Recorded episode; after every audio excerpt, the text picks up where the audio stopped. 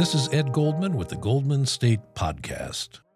CBS News recently reported that a guy in Michigan was suing the Olive Garden restaurant for providing, at no extra charge, a rat foot in his soup.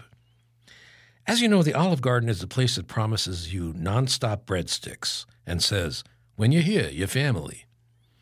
Here's what was reported. Quote, "An Oakland County man is suing Olive Garden for more than $25,000 after he claims he found a rat's foot in a bowl of minestrone soup at a Detroit branch of the restaurant chain. Olive Garden denies it. Thomas Howie, 54, filed the suit after visiting the eatery with some friends between 6 and 6:30 p.m. "I felt something stab me in the mouth and I wasn't sure. The first thought was a needle," said Howie.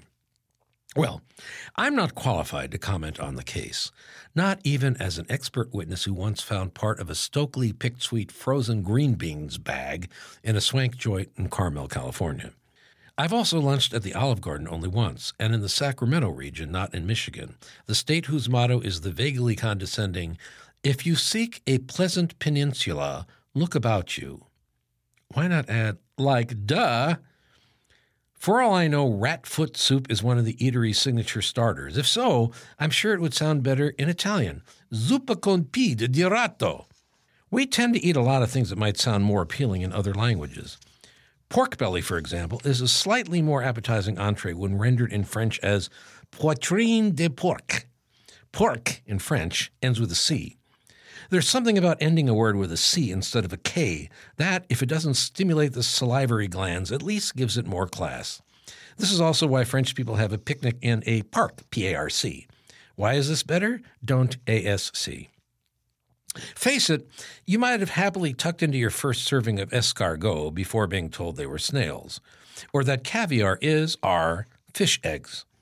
On the other hand, mushrooms is a much pleasanter-sounding dish than what the Italians call fungi, which in this usage means funguses, not someone who's just always cracking you up. Why do we do this to ourselves in English? Make perfectly savory food sound worse. Does the word sausage really need to be modified by blood, for example? If that's supposed to seem like a more enticing meal, why don't we ask our brunch guests if they're up for some blood waffles? Served, of course, with bottomless maimed mimosas. If you were dining in Italy, would you order casu marzu, knowing it was Italian for maggot cheese? Since I don't know if you listen to this podcast before or during a meal, I won't reveal the ingredients in China's virgin boy eggs, except to reassure you they're not scrambled boys, but almost as repulsive. Perhaps you'd feel more comfortable if, instead of calling the Namibian entree warthog anus, you went with rump roast, though I'll be damned if that ever sounded appealing to me. Listen, isn't Pasta Alfredo just mac and cheese with a better publicist? Have you guessed why people edge away from me at cocktail bars and sports bars? Well, pass me a nonstop breadstick. I'm family. I'm Ed Goldman. My column, The Goldman State, comes out every Monday, Wednesday, and Friday. You can subscribe for free at goldmanstate.com. Thanks for listening.